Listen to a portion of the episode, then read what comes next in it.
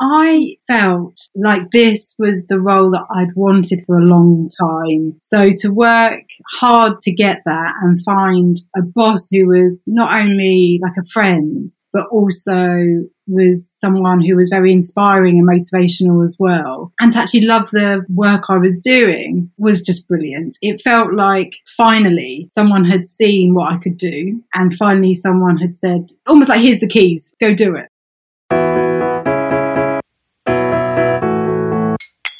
Feeling shaky after maternity or another long leave from work? Comeback Coach is the Wobbly Bottom podcast about kick-ass comebacks with coaching psychologist Jessica Chivers. She's exactly what you need when you're riding the return-to-work rollercoaster. In this comeback episode, we hear about the wobbly moments and successes of someone who's made a comeback. Jessica also hosts longer coach episodes where we eavesdrop on a one-time coaching conversation. My guest today is Rachel Roby, who, as you heard, had a wonderful return to work. Rachel is a seasoned HR professional who started her career in-house recruitment and spent much of her 15-year HR career partnering businesses and connecting teams, including for a luxury floral company. She finished her corporate HR days in a cybersecurity growth company as an HR business partner covering EMEA and beyond. And this is where we pick up the return to work story. Fast forward to today, and Rachel has two daughters, aged 6 and 2, and has kickstarted two businesses. The first, Olive and Blossom, draws on her learning and development experience and leadership sessions, supporting teams to make connections and grow together via beautifully creative team days. The second is a startup focusing on supporting the floristry industry to identify and advertise brilliant floristry and horticultural vacancies. Before you hear Rachel's story, I'd like to say thank you very much indeed to Raiden Solicitors, the Times Top 200 award-winning family law firm, who are sponsoring this second season of Comeback Coach. If you're in need of family legal expertise, head to raidensolicitors.co.uk. Now, if you or your colleagues need support with your return to work and onward career journey, remember to come over to comebackcommunity.co.uk and subscribe to our fortnightly care mails. And if your experience of returning to work wasn't as good as it could have been, your HR team needs to know about the Comeback Community employee experience. There's a 2-minute film in the show notes that you can share with your HR colleagues that explains exactly what it is and why your workplace needs it. Okay. Let's go listen to Rachel.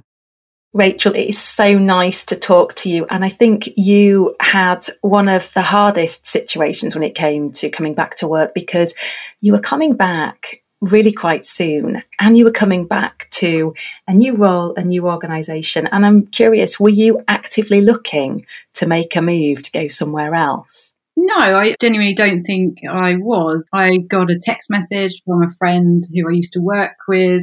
And my baby at that point was maybe 6 weeks old, something like that, very early on. And I can remember I was sitting in the Sainsbury's having a coffee whilst the baby was in the car seat sleeping. And I had this sort of real urge to respond to it. I think perhaps naively, I hadn't really thought about what my return would be like to my previous role. Perhaps it just sparked a thought that maybe returning to that previous role wasn't the right thing. So I responded and said, oh, how about me? And that's how the conversation started. What was in this text message? Who was it from? It was from the internal recruiter who I'd worked with in a company before. And it just said, we've got this role. It's this kind of salary. Do you know anyone? To which I said, yes, how about me? I'm sure I probably don't tick every box, but let's have a conversation. And that's always what I've done, I think. Just said, let's start a conversation. And it did. And it was a brilliant move. So. Oh, I love the fact that you seized the moment that you were sitting there in Sainsbury's. Was baby with you? Yeah. Baby's with you, you're having a coffee, you get this message, and your instinct was, this could be for me. And you just went with that, because if you'd have sat on that text message and not responded, you might have done a bit more thinking and thought, well, what might you have thought? Absolutely. Yeah, I would have lacked the confidence, I'm sure, if I'd sort of thought about it too hard, if I'd thought about how young baby would be when I interviewed or when I actually started the role. I mean, I always intended to go back around 6 months anyway in my role that I was currently in. So I guess that bit wasn't a leap, but the consideration of actually meeting new people and interviewing with new people wasn't kind of on my radar at the time. I knew my friend very well. We had worked really closely in another role before, and I trusted her that if she said this was a good role, it really was a good role. So. And what was it like then interviewing? So you sent this text message, you said, what about me? You're 6 weeks postpartum. Talk me through how you prepared for that interview. Well, I guess I had perhaps more time than you would with a toddler, at least, because baby's just feeding and sleeping at that point. I looked into the company, as you do, and then I literally had a phone call. I think I was just sat on my bed, just a phone call with the HR director, and instantly I could just feel we hit it off. I went through my experience, and again, my experience was still really close to my mind because I'd only really had the 6 weeks of baby, and I had taken about 8 weeks off prior to that with holiday and some maternity. So I guess it was quite fresh in my mind, really. But yeah, sat on the bed just chatting to the HRD about potentially coming to work for her. So that was the first one, just a telephone call. And then she said, I'll call you back and see if we might get you in for a second. And then what happened then, this second interview? How old was baby at that point? And it was definitely no more than about 8 or 9 weeks from memory. I know my memory's blurred from then, but I think around 8 or 9 weeks. And I had to go into London anyway. Well, not had to, but I'd been asked to come and show baby off and all those kinds of things to my old job. And they were going through some significant changes, and I think they wanted to sort of float those as well. And so that afternoon, I organised that I would go sort of across London, baby in tow, and have this second interview. And I can really remember my partner saying, right, make sure she's fed, make sure she's dry, all those kinds of things, and hand her over. And we were in this car park somewhere in the city. I don't remember overly thinking about it. And again, I think that was something to do with the fact that I did know some of the people there. I hadn't had a massive gap in working in terms of my experience. And I think I really wanted the job. Because there was a sense of, okay, we can do this. And we were working as a little team, I think. And yeah, I mean, obviously the nerves that you always get of an interview. But I think when you know that it's the right thing, you can just get it together and do it, can't you? I was very conscious she was very little, but, you know, I was very honest as well that she was very little and, you know, it would need to be the right job to start a little bit earlier than I'd expected. So, yeah. Oh, wow. And personal question, and you don't have to answer it if you don't want to, but were you breastfeeding at the time? How was that? Because I remember I was breastfeeding Monty and Artemis up until they were about 6 months old. Yeah. And the idea of having to be in a certain meeting and be professional and thinking about breasts enlarging, timing of feeds and worrying about, I don't know, was that even a thing for you? Looking back, there's some sort of naivety to the first baby in so many ways. I don't think I even thought what challenges we'd have to overcome. I just thought we would be able to do it. That's naive, isn't it? But no, not at all. It's I was just thinking purely about that interview, yeah. And just like, oh my god. Oh yeah, no, I mean, she was fully fed as much as possible. Oh yeah, and I definitely chose an outfit that I knew. A leak-proof one, oh my God. Absolutely. Made sure all those pads were in and everything. Goodness, yeah. But you dealt with it. I just love how cool and collected you were. And obviously, like you say, you wanted it. And that really paved the way for you in a smooth experience. Absolutely. Okay, so you've been approached for this role. It's come out of left field. And baby's young, and you tell them that baby is young and perhaps you weren't thinking about returning so soon. I think there will be people listening to this wanting to know, okay, how clearly did you set your stall out about what kind of flexibility you might have wanted, if you wanted flexibility, about how soon you might start or not? Because I suppose it sounds like they wanted you, so you might have felt that you had a bit of bargaining room, but talk me through how you made any asks that you wanted to make. I remember having that first conversation just with the director, and I had said very clearly then, would you accept somebody who would do this role on 4 days a week, for example? And she always had a very open mind. She said, look, we think we need somebody across 5 days, but let's look at it. And I said, okay, what if one of those or two of those was at home. And that's kind of where the conversation started. To answer your question more clearly, I think I knew what I didn't want, if that makes sense. If it had been completely London-based, completely full-time, 5 days a week with the commute and so on, I'd done that. I understood what that was going to look like. I didn't want that with a little one. It wouldn't have been fair on me and her, really. You know, you're still very much in that tiredness kind of zone, aren't you? So, yeah, that's the conversation, how it started. So she always knew from the beginning that for me, it would need to have some kind of flex in it. And it's just about how we made that work. Oh, I love that. I love that you were confident to ask about that, and that obviously you were pushing on an open-minded mind. I'm going to say an open-minded door then, but you were pushing on an open mind, or you were talking to an open mind. Yeah, absolutely. She is Swedish, so potentially that helped culturally, because it comes from an environment where having, you know, children is very much part of work and life, and there's a little bit more openness, I think. Not to pigeonhole people, but I think that's probably a place that she was coming from herself. So she was certainly very open to have a conversation, but also very clear what the business needed. It was a young business, it was growing. And so from interview then to actually starting, did you have to negotiate a later start date? So when did you start? Yeah, so, you know, again, they would have wanted somebody to start there and then. And I said, well, how about we get to, I think maybe it was about 4 or 5 months. And I went in 3 days a week for the first month, I think it was. So again, she was brilliant. I said, well, if I could build it up, I just know that I'll feel better, home life will feel better, and hopefully you'll get better out of me. So it was a compromise, really, because they then got somebody in the business to start, get to the point where I understood what was going on, and then could do a hell of a lot more for them, I guess, 1 month after, because I was a bit more settled. Again, little one is then sort of 6 months by that point, and then that's a whole different thing. I stopped feeding by choice. I didn't sort of force that. That was very much me deciding that I didn't want to do that anymore, and I moved on. So actually it all kind of phased in quite nicely, even though, you know, it wasn't easy, but it phased in well. And I think a lot of that was because I was quite honest up front about what I needed. You know, I think you're going to give people listening to this a really encouraging feeling that you were able to be so open about what you wanted, and people listening thinking, okay, so I can make these requests and these suggestions, and there's a blueprint for this. And I think what you've said about phased return is so important. You have somebody back in the business and you help them get their head in the game gradually and build really strong foundations is terrific. And do you think there are any advantages to returning at that early stage?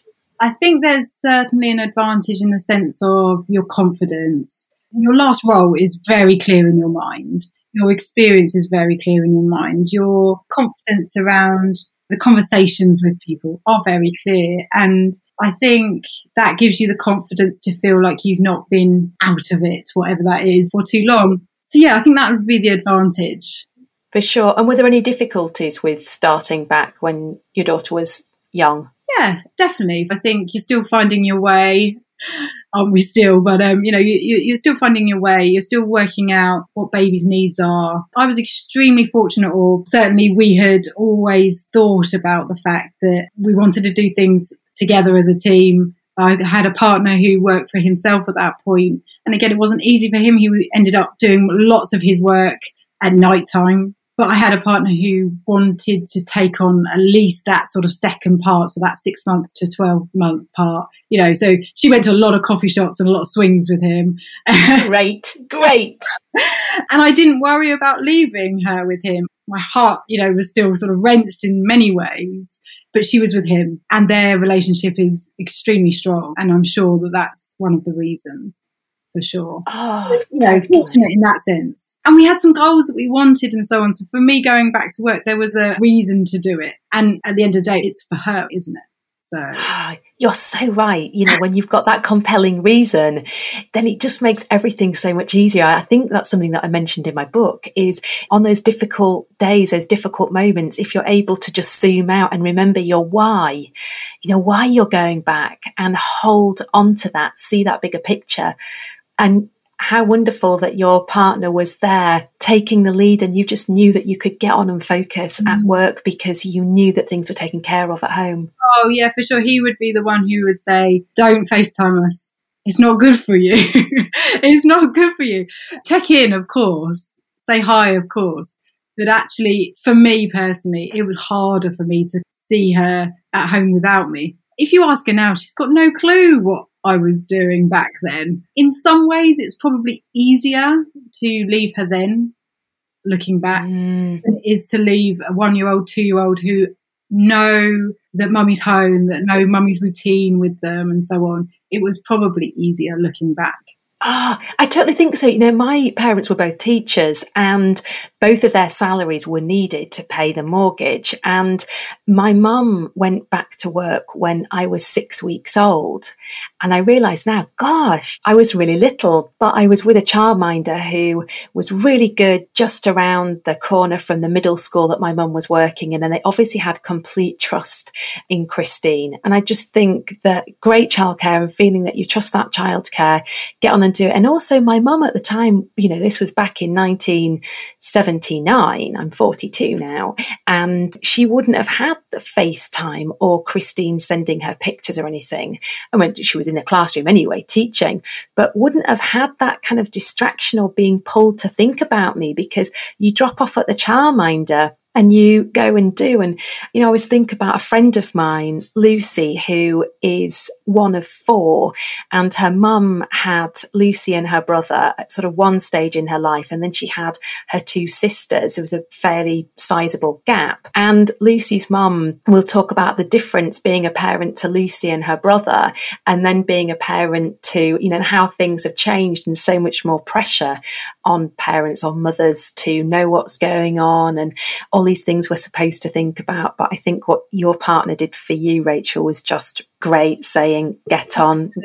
It's a slight sort of tough love, isn't it, in some ways? But actually it worked because, like you said, you know, we had a focus. We wanted to move house. We wanted to do certain things. And me having that traditional salaried role was going to be the thing that really helped us. And I think I'd love to say it was because it was all about my career, but it probably was more about the fact that as a small family, we had some goals and dreams that we wanted to sort of hit ourselves. And I should say I've gone on to have a second child, and the experience is totally flipped the other way. I'm with her 24/7. Will she feel any different to my first one? I don't think she will. They both get, you know, real one-on-one kind of attention. They've just had two slightly different experiences of those first 52 weeks or whatever. And they won't remember. Either of them won't remember. No, if you ask her now, honestly, she's got no clue. If I say, you know, I used to commute to London, she's like, oh, nice. That's nice for you. Commuting, that's something we used to do.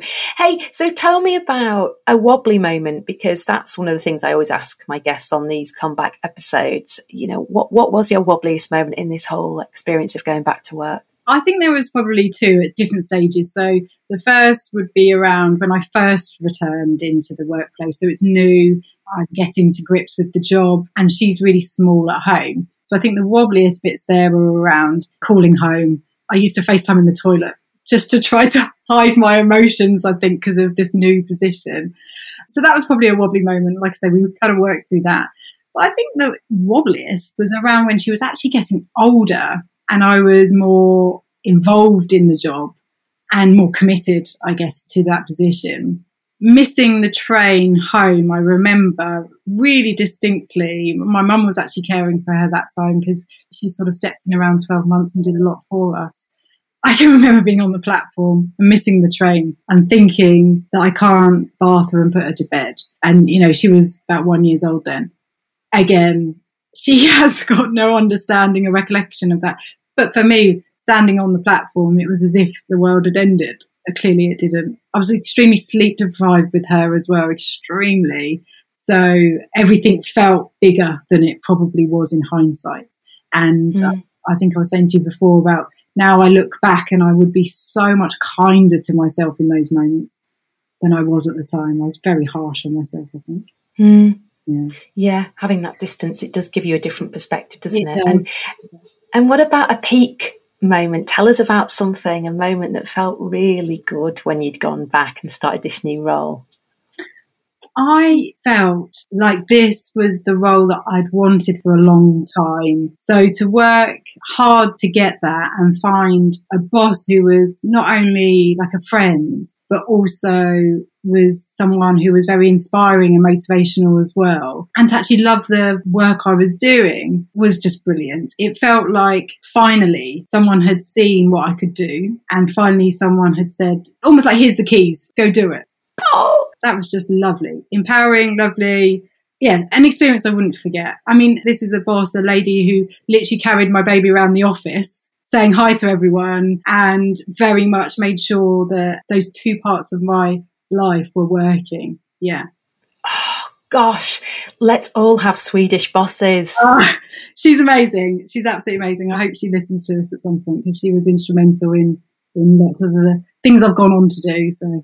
Oh, Rachel, it has been such a pleasure hearing about how it was for you and how well it worked out. I am so pleased that you did what you did with that text message in Sainsbury's that day. Me too. Amazing. Thank you for being here. Thank you, Jessica.